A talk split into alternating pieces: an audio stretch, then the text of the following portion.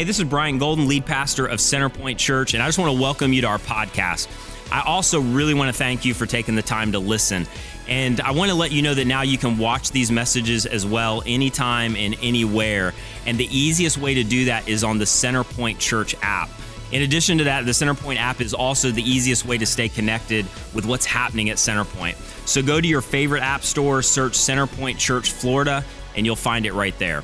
Most importantly, I really want to say if you're a longtime follower of Jesus, or maybe you're just investigating who Jesus is, I really hope this message encourages you to take your next step in your journey of faith or in your journey of investigating faith. Thanks again for listening.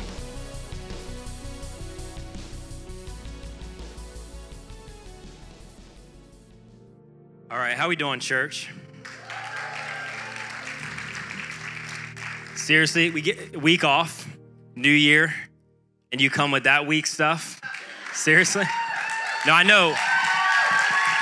I know worship was amazing, so maybe you're just tired out. Um, and honestly, we seriously could go. Let's just go home right there.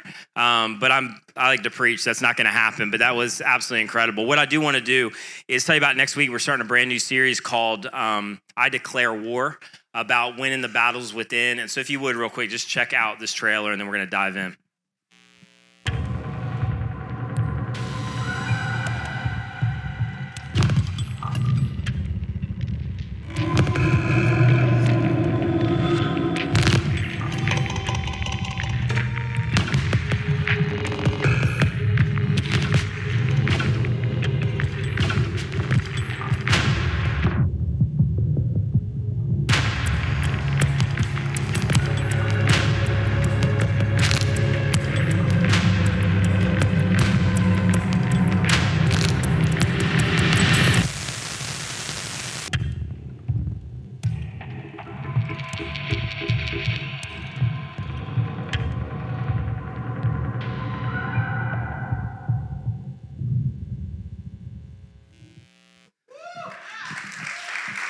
So we were going to play that on Christmas Eve and decided since there were kids in the room, uh, we'd save it for today. So that starts next week. A new series is a great time to invite somebody. So I hope you'll be there um, for that next weekend at one of our services. So um, today is uh, a special uh, Sunday for us. It's a big deal. Um, it's what we call our Vision Sunday, and, and, our theme this year is For the One. And it's been a unique weekend because um, unexpectedly, it's always unexpected, but in this case, really unexpectedly, uh, about 36 hours ago, my wife lost her 31 year old brother and uh, made it really difficult to figure out for about a minute what we were going to do this weekend. And as her and I talked, there was no, there honestly was no doubt. Um, what we're talking about this weekend, honestly, it makes it, us feel it even more um, as her and her family and, and everybody involved walks through the brokenness and the pain and the hurt of all of that. Um, it really honestly clarifies even further um, why we're here today and what we're doing today. And even as we sing those songs, his promises still stand. Like Jesus is going to do what he said he was going to do. Jesus is going to fulfill every promise. Jesus is going to wipe away every tear. Jesus is going to undo every mental illness. Jesus is going to resurrect every dead and dying thing. He's going to do everything he said he was going to do. And today, even when we struggle to believe that, it's true.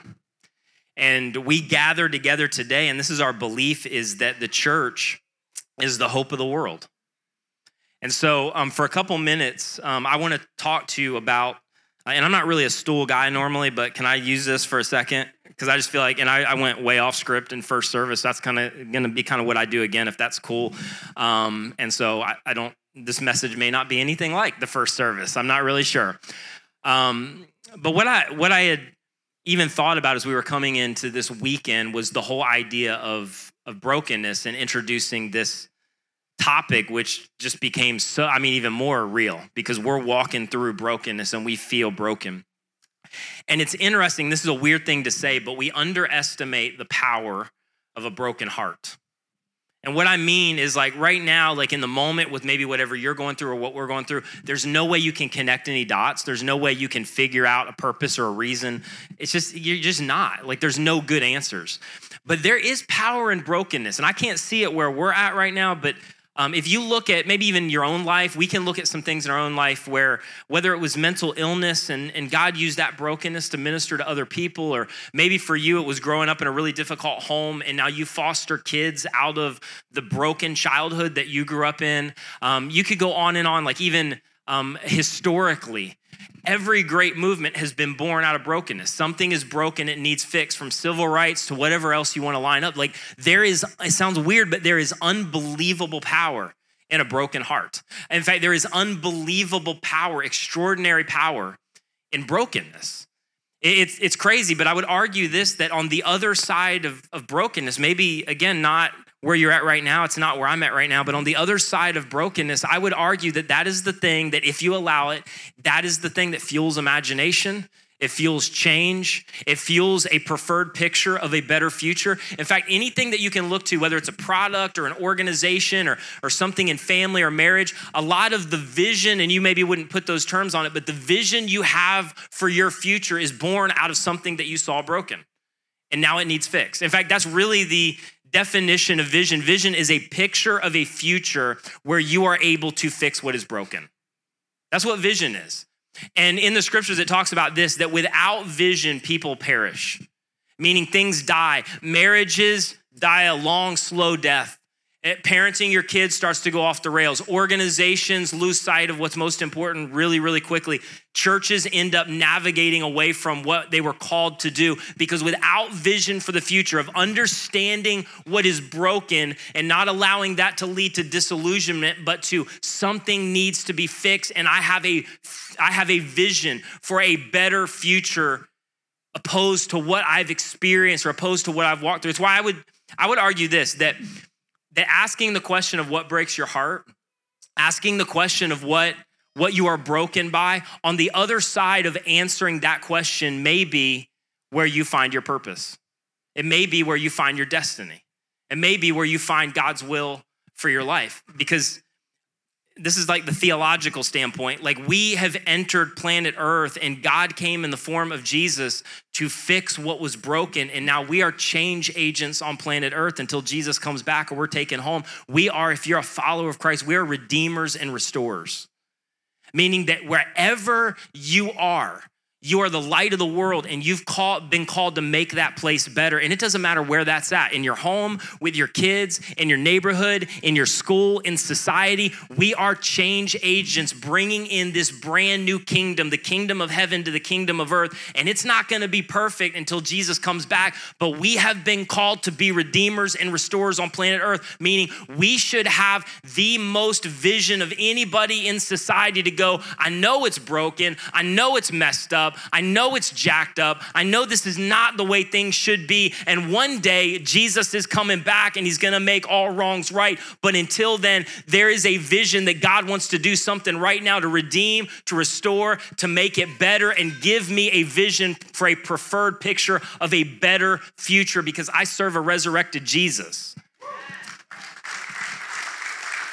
Well, we should, we should be the most vision saturated people in the world. And as we talk about specifically the local church this weekend, it's interesting because our, our story, like why we're here as a church and why even pastor, really centers out of brokenness. And I've told some of this before, so I'll go quick, but everyone's, every year I, I try to come back to this because it's so paramount to our story. But um, I had no desire to be a pastor. I don't know who grows up with that, like, you know, career day, I want to be a pastor. Like, I don't know who does that, um, but that wasn't on the list. I didn't want to pastor a church. I didn't want to lead a church. Um, and really, everything that God has done in my life, it came on the other side of being broken um, by something. And my dad was an incredible pastor, and um, him and my mom, most faithful people I've ever met, greatest influence in my life. Um, it's not even close. And I saw my dad pastor so well and have such an incredible impact, an impact that's still having ripple effects with people that he doesn't even know. But I saw him serve so faithfully, but um, I just, like I was just broken about some things. I don't know how personal I can get, but um, God, I felt like began to call me, and I thought, there's no way I'm going to lead a church. And some of it really personal reasons, like watching my parents who were so faithful, honestly, kind of get treated like crap in a few different seasons by, um, I'm going to be honest, by what I would refer to as theologically astute idiots. That's how it, and Jesus loves them. I mean, the Bible word, you just pull out fool if you think I'm off the rails. He would call them fools. So theologically astute fools.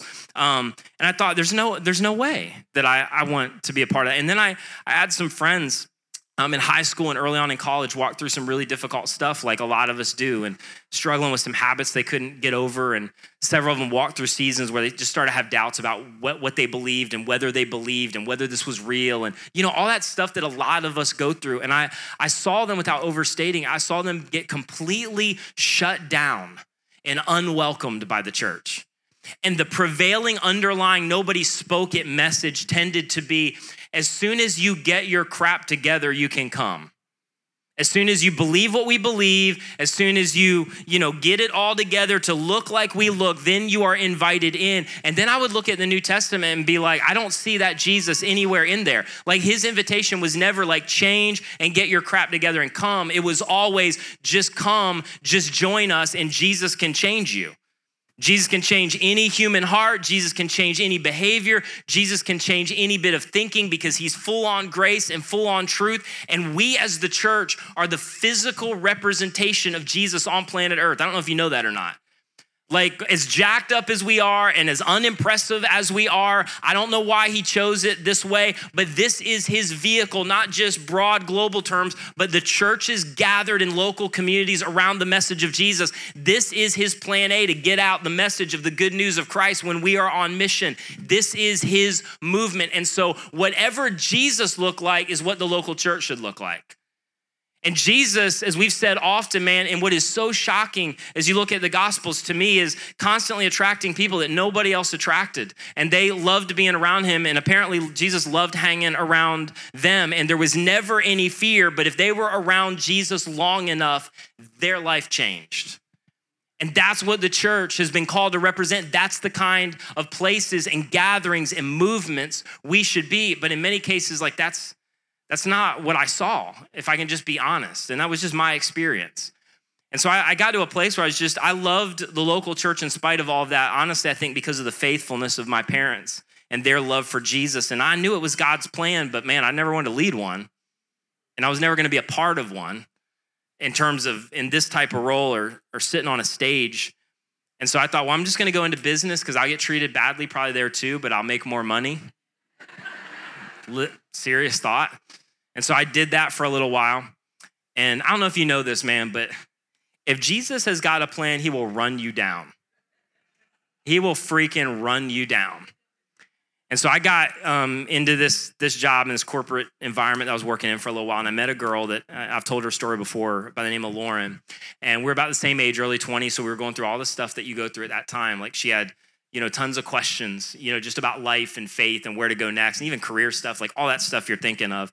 And she was carrying some stuff from a few years before that was pretty dark and deep, and she had scars from that, and she had baggage from that, and and she was like investigating, and we developed a relationship. And I'll never forget this time we were sitting across the table in a cafeteria in this place we worked, and as I began to develop a relationship, I, I, got a chance to tell her about Jesus and the hope in Jesus and the fact that like he's got a plan for her life, regardless of how bad it's been over the last five years, and that he's got a destiny for her and he loves her and he's accepted her and like the good news, the gospel. And I'll never forget, like we had this really kind of intimate conversation and staring across the table from her and her looking at me as I'm talking about this, and she's like, I so like with emotion in her voice, I so want to believe that. I so want to believe that that is true for me. But honestly, because of my experience with the church, it is really difficult for me to believe that that is true and that it's true for me. And like, I just almost like physically got upset. And, and so I thought, man, I, I have got to introduce this girl to like this, the incredible hope in Jesus. And I've got to introduce her to the church on mission because we are the representative of Jesus. And so st- until she sees that, unst- until she sees the church on mission, she is never going to take Jesus seriously. And then I had kind of an oh crap moment with her. And that was, where do I, where do, the heck do I take her? And, and just, let me just be fair tons of great churches everywhere. Jesus is doing his thing all over the world. But in that particular time with her, there wasn't a lot of places. There was churches on every corner, but But there were some that, man, they were committed to the scriptures and they were sincere, and I loved that, and they genuinely loved Jesus, but they had no idea the questions that she was asking and how to answer those questions. And there was others that they were not quite as sincere, and it started to look a little more like a country club and there's no way that she was going to feel accepted there or wear the right things and she didn't know any of the language and um, she would always felt like an outsider and, and then there was others that had really great lights and laser shows and yet they were never really introduced to the truth in Jesus because Jesus is full on grace and he's full on truth. And I really do believe that the scripture is the inspired, infallible word of God. Like God spoke through that. And the only hope for any individual to have their life and eternity changed is only through Jesus. And so you can have all the laser shows in the world. If Jesus is not the end game, it is meaningless and it's worthless. And so I thought, like, where, where do I take this girl where like she can come as a skeptic and with questions and with hurt, and someone would actually speak to her and answer the questions that she's asking, and she would feel welcomed and she would understand it, and yet nothing would be watered down and nothing would be compromised. And she could sit next to the person like me that grew up in the church and knew all the language and all the theology, and both of them would be challenged to either grow in a relationship with Jesus or grow in terms of their investigating Jesus. And I just couldn't find that place at that period in time. And that was the old crap moment because as I was sitting across from her and she's telling her story, I'm telling you, it began to break something in me because I knew her so well and I knew her story so well. And I knew what Jesus was doing in her life so well that, like, it began to wreck me where I thought somebody needs to do something. And that somebody is clearly not me, but there is like 170,000 people in a so many mile radius, and they do not believe that Jesus really is offering good news for their life. And there's people like Lauren, and I know what's at stake because everybody's gonna spend forever somewhere. And I remember God just breaking my heart over that. And I think, like, for a lot of us, we need to be in, reintroduced to the one, whoever the one is, and it needs to begin to break our heart. And there was a small group of people whose hearts broke with me, and against all odds, because this was not my dream, that God wanted me to be a pastor of a church and, and starting a little church with about 30 people because they all came around one idea. We had no idea what we're doing and still don't, but they had this this one idea of, hey, we know people just like Lauren. And the church should be a lot more, I don't know, recovery group than it should be country club.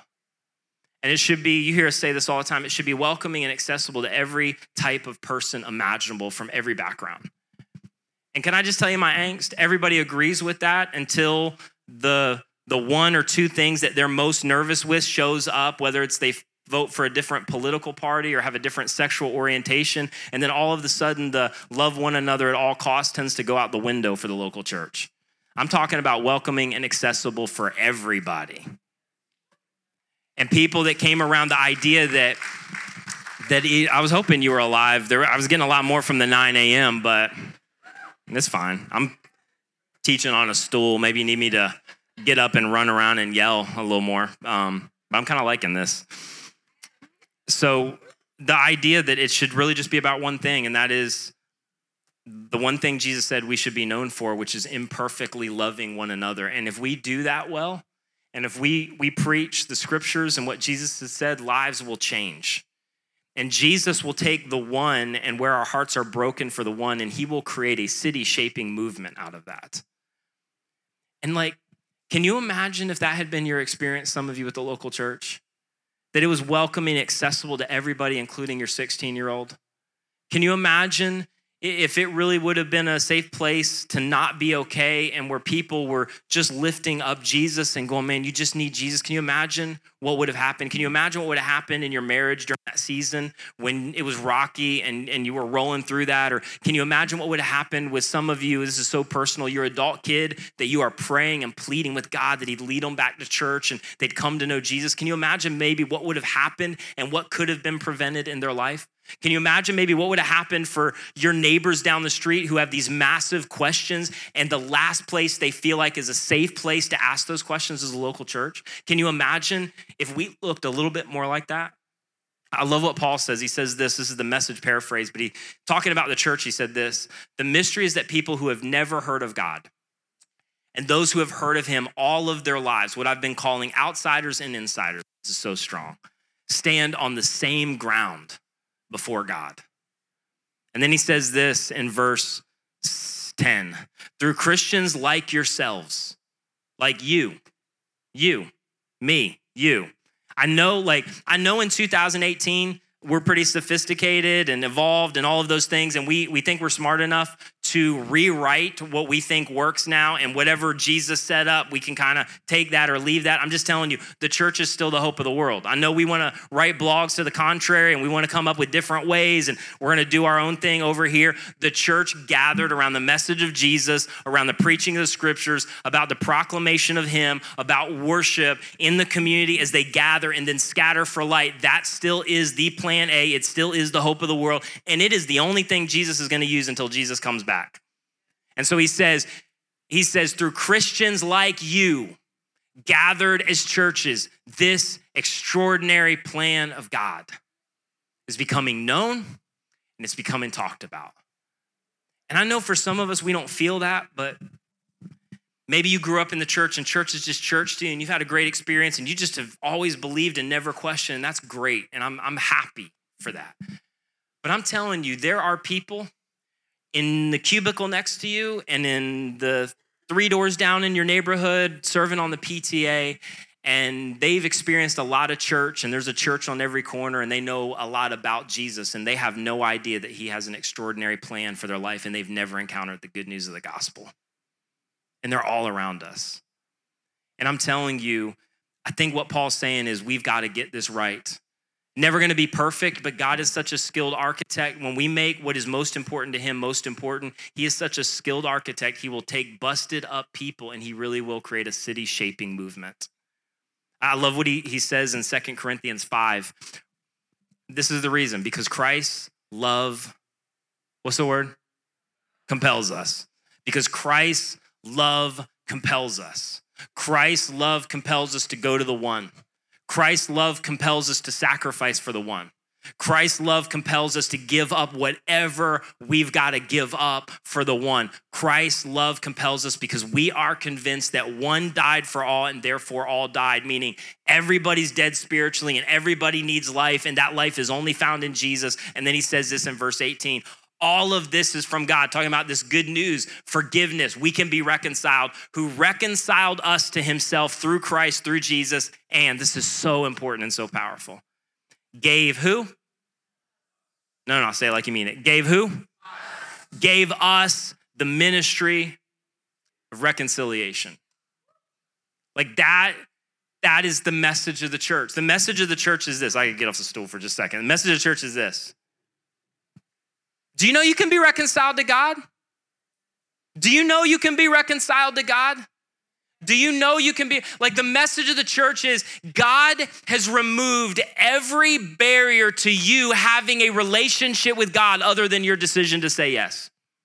God has removed every single obstacle, every single barrier, every single thing that would get in the way of you having a relationship with the God of the universe, of calling God Heavenly Father, of being able to have a personal, intimate relationship with Jesus. God has removed every barrier to that other than your decision to say yes. All you have to do is say yes to Jesus. And that should be the mission and the message of the local church and everything we do in our neighborhoods, in our schools, in our workplace, when we show up up on the weekends, when we park cars, when we serve with little babies, when we greet people on the way in. That is our message. I know you struggle with mental illness. Do you know you can be reconciled to God? I know that you've walked through some dark times and you walked out. Do you know you can be reconciled to God? I know about the thoughts that you have struggled with and that you have maintained for years. And God says to you, Do you know that you can be reconciled to God? I know things are dark. I know you're dysfunctional. I know you are lost lost. I know you feel purposeless.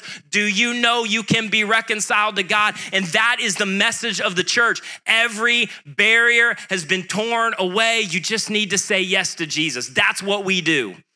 We are ministers of reconciliation. And that's the church that we imagine. That's why we do what we do because God has removed every barrier. It's why early on we came up with this strategy or vision statement that just said this that we wanted to be a church or create churches that would tear away every unnecessary barrier to people connecting with Jesus.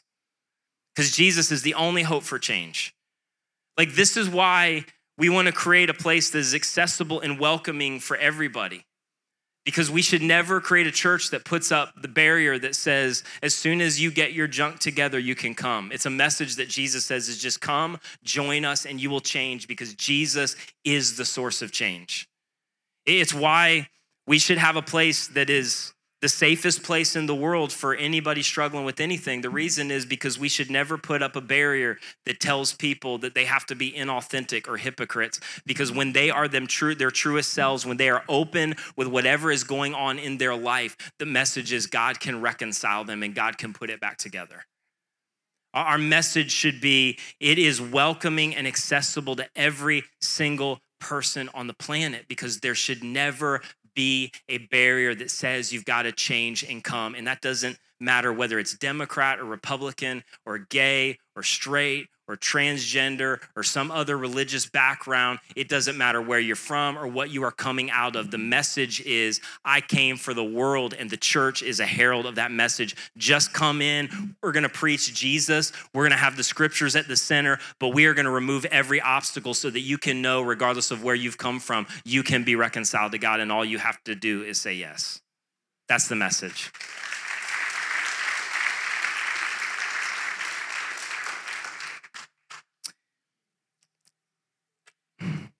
And I think for us, like that's what drives it, but I think that becomes really ethereal until until there's one in front of us that that represents what this is about. And for me, it's always been about the one. I never had a desire to be a pastor. I never had a desire to have a, a radio ministry, never even thought about that kind of stuff or uh, a mega church or all these ridiculous things. It, it, really was because I met this girl by the name of Lauren, and she, my heart broke for where she was at. And on this weekend, when we're so reminded of brokenness, it's it's my brother-in-law that fuels me to go. This is why we do what we do. This is why we create what we create. This is why we feel it. Nothing else matters other than the one and making sure that for everybody else's one that we are letting them know that they can be reconciled to God and there is hope. I guess weekends like Christmas Eve where I get a, a little note from this lady and it just says, you know, Merry Christmas. Thank you so much for making me feel so welcomed here. And you're like, well, that's a nice note. But what was really powerful about that note is knowing her story that several months ago she walked in here in order to, in her mind, get forgiveness for the suicide that she was about to go through with that afternoon. And instead, she walked in and everything didn't go away and everything didn't get solved, but she encountered Jesus who began to change everything. And it's her. That's why we do what we do. Or it's, it's a lady that um, I met on Christmas Eve, and I love this. She they don't even go to our church; they go to another church in the area, which is awesome. And um, but they were they brought their adult daughter who finally agreed to come, and they're like, we can't take her to our church. But and this is her exact words. Everybody knows that if you've got somebody who's far from God or investigating or doesn't know, you take them to Centerpoint. And I'm like, I'll take that all day long, all day long.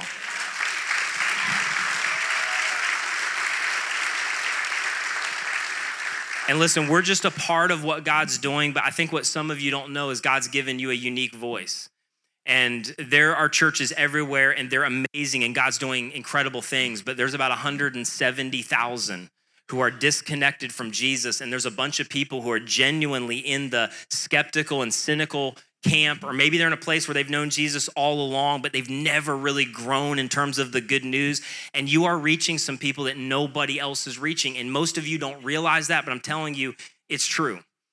There's a ton of people that are genuinely investigating and far away. And this is the place that they're showing up every week, thousands of them online. And it, it for us is not the huge numbers, it is the one person that we want to connect back in terms of relationship with Jesus. And it's why we need to keep going and why we need to keep pushing. It's why we're here. And here's the thing I would tell you I think for most of us, we're for that. When I talk about that, you're like, yes.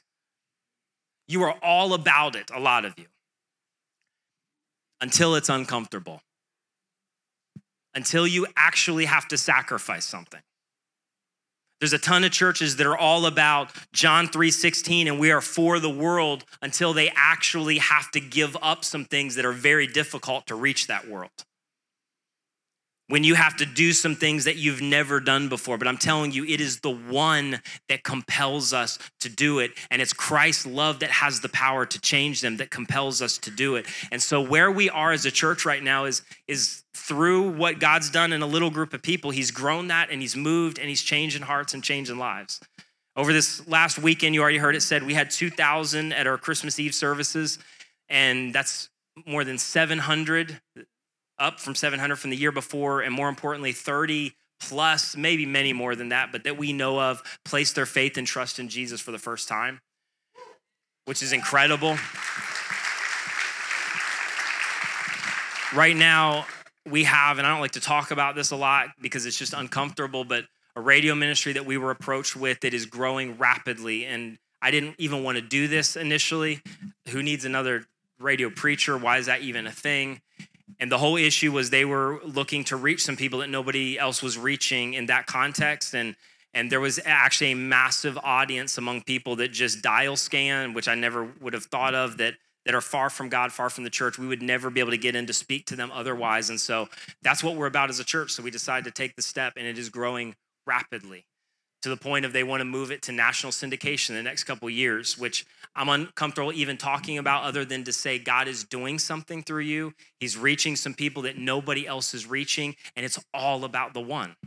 And that's going to change some things for our church in the coming years, just in terms of influence and recognition. In some ways, it's already starting to do that. And it's not about any of those things, it is about the one. Over this past October, we had about 4,000 at our trunk or treat event. Um, we've, we've seen our middle school, high school about triple in size in eight months. And we've seen many, yeah, you can, next generation, man, you can give it up.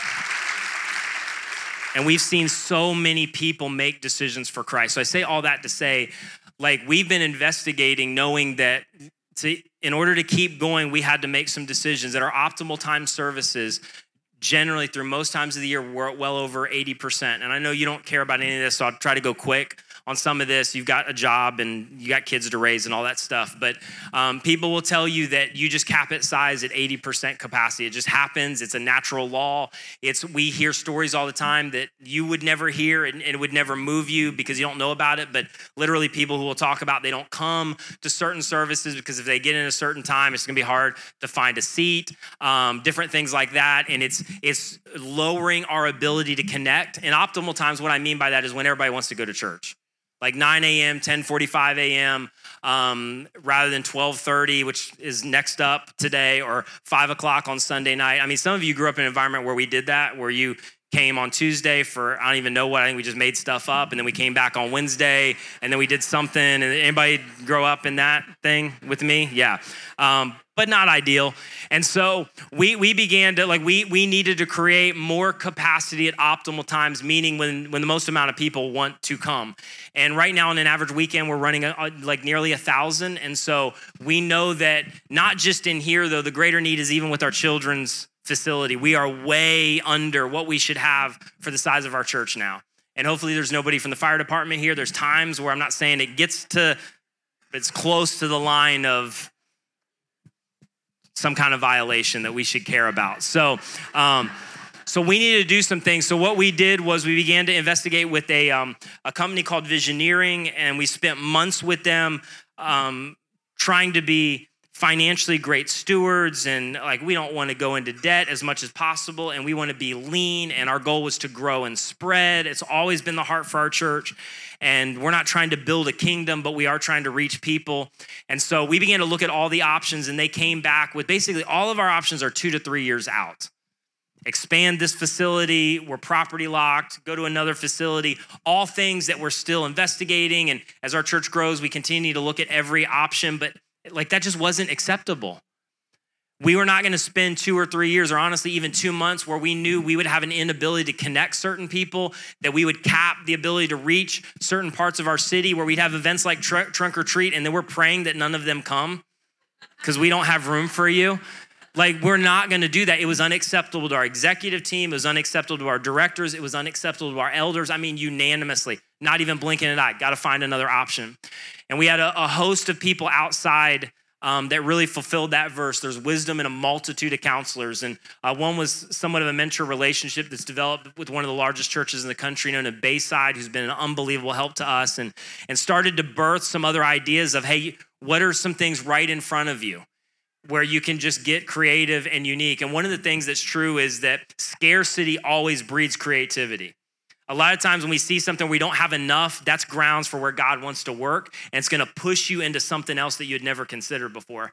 And so we began to look right in front of us and look at how to make some things financially viable. And, and this isn't signed on the dotted line yet, but there's a, a property where with a charter school, um, which we had never thought about kind of partner partnering with them. They'll have no contact or affiliation with our church, but we'll be able to better utilize facilities and be financially responsible. Which, if you give here, you should care about that. And so, working to finalize that, and all of that said, um, we began to look at what was right in front of us. And so, on Easter Sunday, April the twenty first we are going to launch a Centerpoint North campus literally right across the road at the whole Old Horizon Christian Church property that will immediately double our capacity.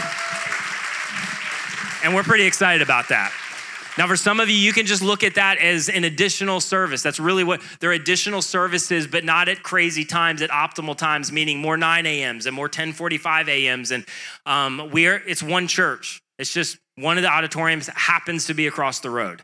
Um, there's going to be full childcare. Uh, all the worship will be the same. Um, again, things that you don't know, our worship team has grown by about four times um, with unbelievable talent and people who love Jesus. They don't just get on a, a stage and sing. Um, there will be the same amount of video and live teaching among both. There will be literally no differences whatsoever. Um, it will be one church with two auditoriums.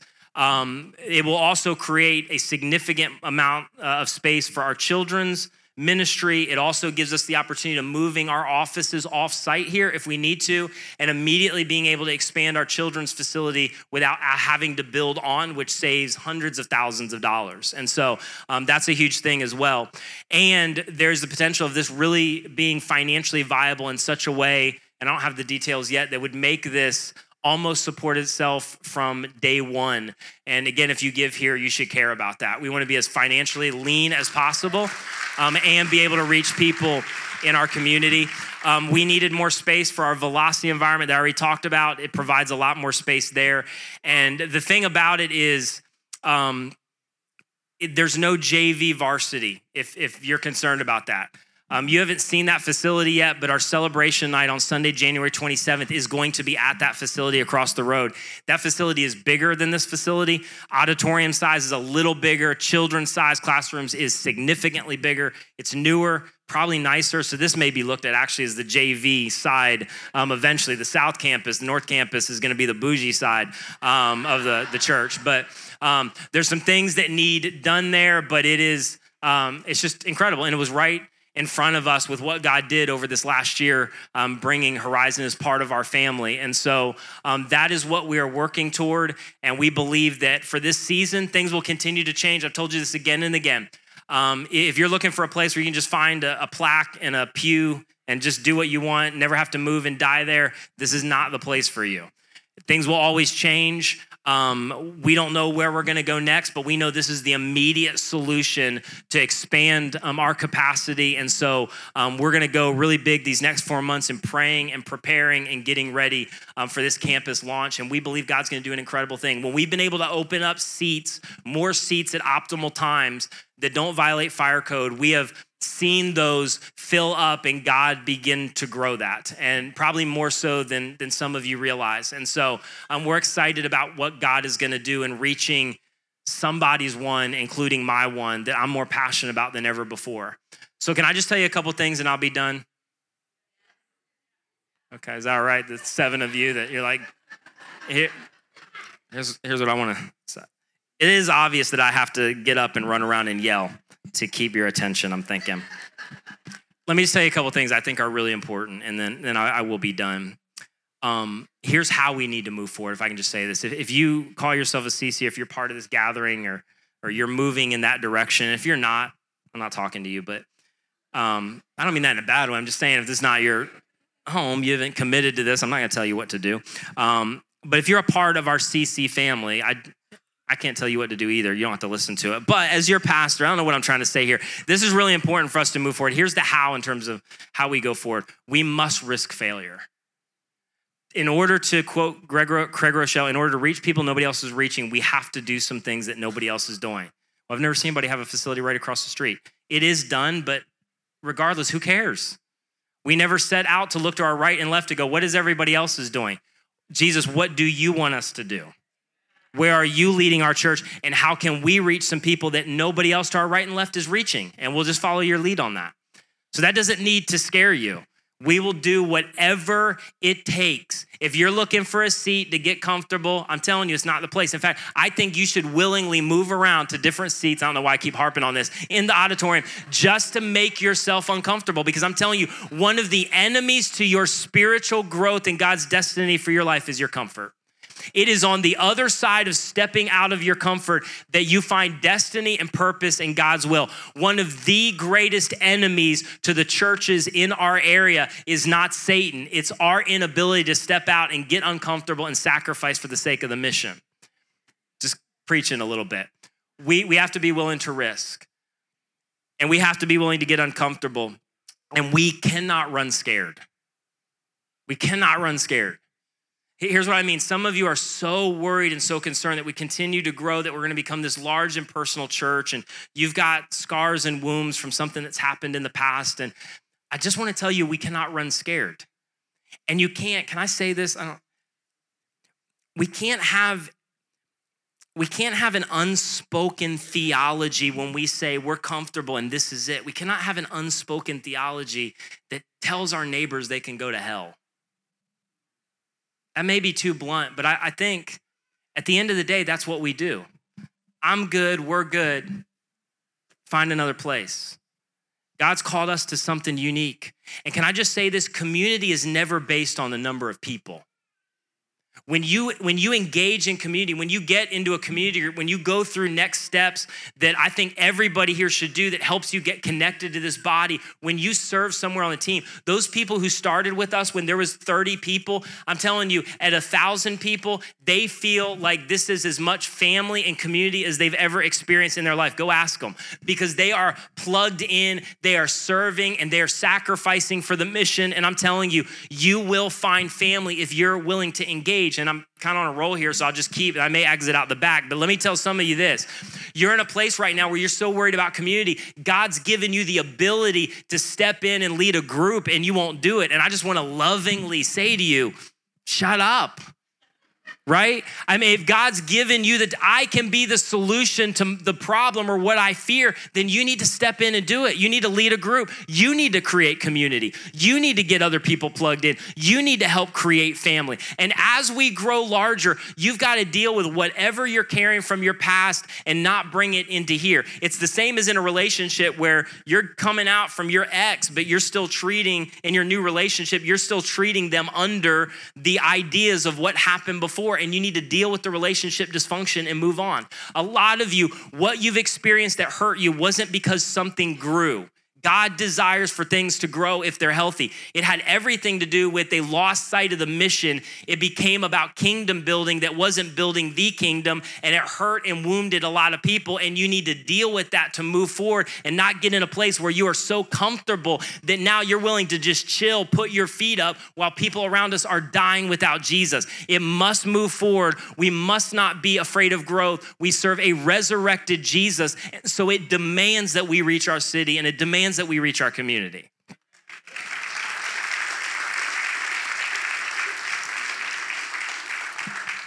And then lastly, we got to have a vision for the future that is more compelling than the success of our past.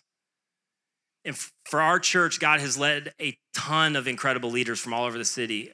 a lot of leaders that have actually been a part of building um, what were some great churches at times and um, doing some incredible things for the name of Jesus. And this has, in a lot of ways, become a hospital, not just for people who don't know Jesus, but people who know and love Jesus but have been wounded. God's led them here. And I just want to lovingly speak to you over the fact that you're obsessed with sharing your time hops of what happened a decade ago. And I just want to lovingly exhort you and ask you, what are you doing today? Who are you reaching today? How are you building up the church today? Because there are people who are dying without Jesus. Have I said that enough? There's people like my brother in law that needed church on mission, tearing away every unnecessary barrier to the gospel. There were people like Lauren that needed what God is doing through you. And we cannot get obsessed with what has happened in the past and somehow forget that you don't retire from this. And God wants to do something new and fresh through you today and th- through us today. And listen, are there going to be things that are hard? Yeah, I mean, as hard as it gets for a church in the West, I think, actually, can I just say this? And I said I'm gonna be done about 50 times in the last service. I really gotta wrap this thing up. I don't want us to even use the hard word. Like until we're forced underground somewhere, or until maybe the need is not as big as it is. But I think when you're talking about people moving from death to life and from lost to found and the reality that people really are gonna spend forever somewhere, I don't think hard should show up in that vocabulary. Is it hard to launch a couple extra services? In the light of people's forever? Not really.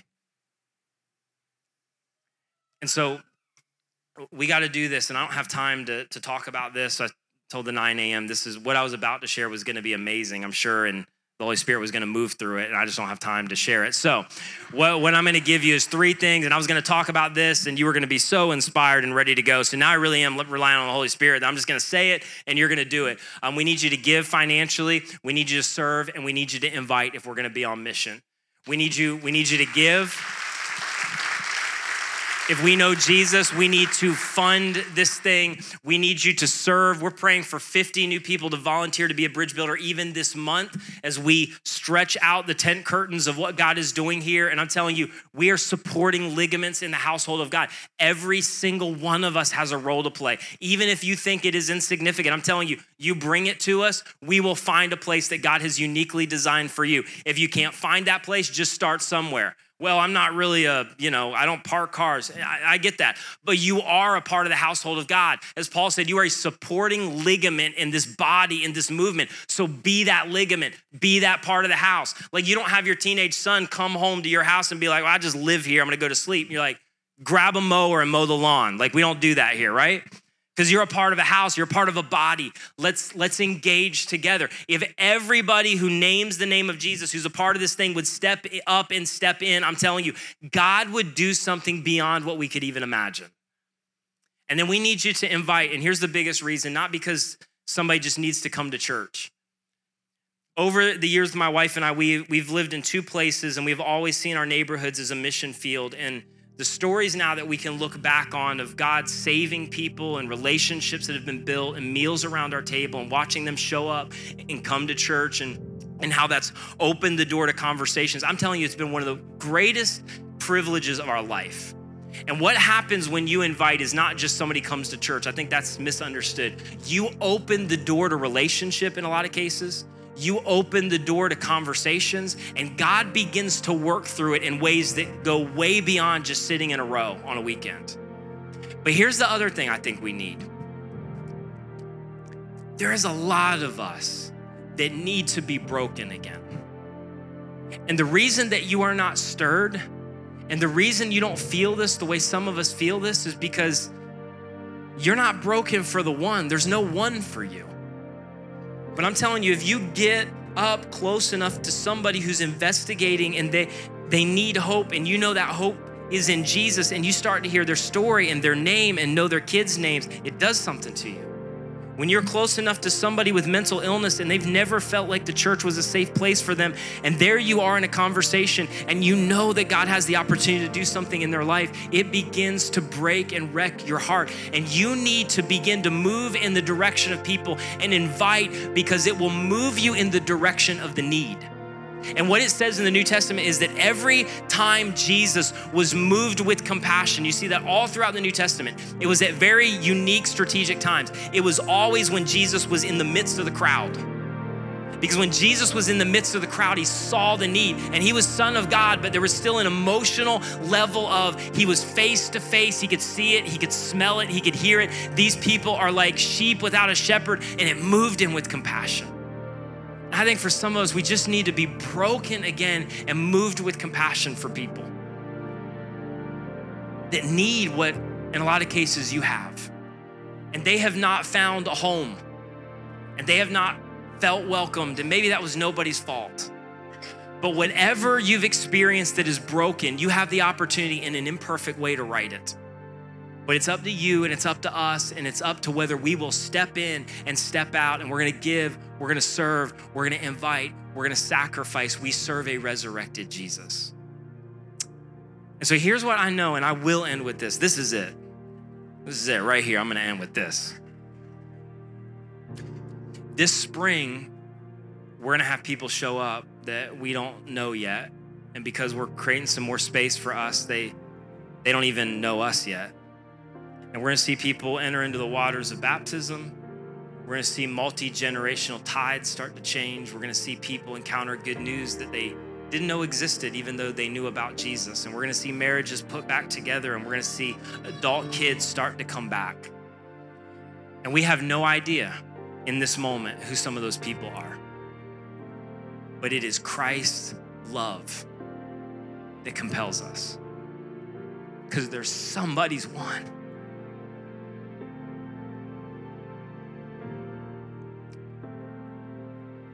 So here's what I want to do I want you to stand up all over the house.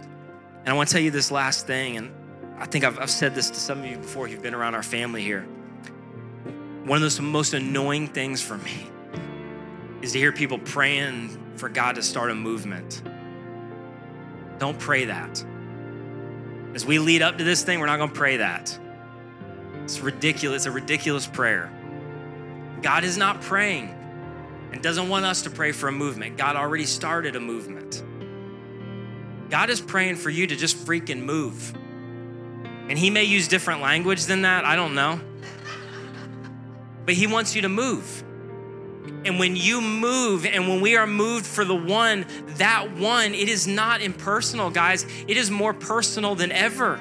Thousands of people, that, that may not move you, but when you know the stories of those people, when you've seen them, when, when on Christmas Eve there was a, a row of people that were right, I'm not to point you guys out, it wasn't you guys, and that'll be important when I tell this story in just a second. So I'm just, it was down here. Um, but when I gave the invitation, several of them placed their faith and trust in Christ. And um, I walk in, and you, you just knew, man. Sometimes people just lean in where you're like, and this sounds weird, but you're like, they're on the clock. In about 45 minutes, their life is gonna change. And they put their faith and trust in Christ and going out, I got to meet them, and every single one of them talked about the fact that they all smoked pot together. And it wasn't you guys, that's why I was saying that. It's important that I draw that distinction. And, and they, they told me that one by one, we just, each of us have come to know Christ while being here. And on that night, two more of them were picked off from, I don't know what they call themselves, the Pothead Club, and placed their faith and trust in Jesus and with tears in their eyes describing what God's done. I'm telling you, that's why we do what we do. So, with all that said, let's stop praying for a movement and just move. Just move. Just move. And there's gonna require sacrifice, do things nobody else has done. There's gonna be some things we're like, ah, might work, not really sure. We're gonna do whatever it takes and we're gonna risk whatever we have for the sake of the one. Wherever you're at in the auditorium right now, if you're online, you can do the same with me. And you're at a place where you just want to stretch out your hand in agreement to go, I, I want. I want to engage and I want to be a part of what God is doing as part of this body and movement, you can do that right now. But I would encourage you just stretch out your hand and pray with me. I want to pray for me. I want to pray for us. I want to pray for what God is about to do. Um, but if you're in this place going, I'm, I'm going, I'm in, I'm stepping out, then right now, wherever you're at, all over the auditorium or online, Jesus, I thank you for what you're doing in this place. I thank you for what we get to be a part of. And I refuse, I refuse to get to a place where, Lord, I, I lose sight of how amazing it is. And I know that we're just a small part of this global movement and mission, but man, what, what you're doing here is special. And we're not gonna take it for granted. I'm gonna realize what a big deal it is how many lives that you are changing, what we get to do week in and week out. What you're doing is people leave here and they have an unbelievable influence in their community and in their business and in their boardroom and in their neighborhood. And they're being light in ways that are changing things. God, we desire to just follow you. And we know that as you continue to fuel and to accomplish this vision that you gave on a beach in Anna Maria Island a few years ago that, Lord, there's going to be misunderstandings and people will even misjudge motives, but Lord, I, you know our hearts. And our goal is not for a building and it is not for Centerpoint and is not for some specific number or, or, whatever other thing we could stack up. Our heart is that people would be reconciled to Jesus. And so, God, as I stand on this stage and stretch out my hand, I, I give my life to this. And I pray as followers of Jesus, wherever we are, because what I'm doing on the stage and what somebody is doing as they walk out of these doors, there, Lord, there is no degrees or levels of spirituality or purpose, God. We, we are all doing the same thing. We are all carriers of the light of the gospel. We are all ministers of reconciliation. And so, God, move through us. And in this next season, we will sacrifice what really at the end of the day is not even sacrifice.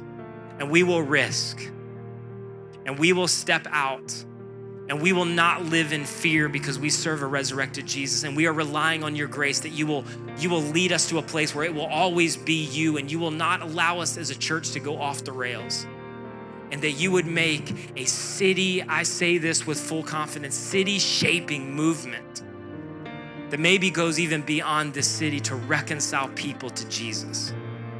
Thank you that we get to be a part of it. I pray for those without lifted hand, even right now, that you would fuel them with your grace, your power, your strength, and even your clarity for the future, and you would use them. And we ask this in the incredible, reconciling name of Jesus. Amen.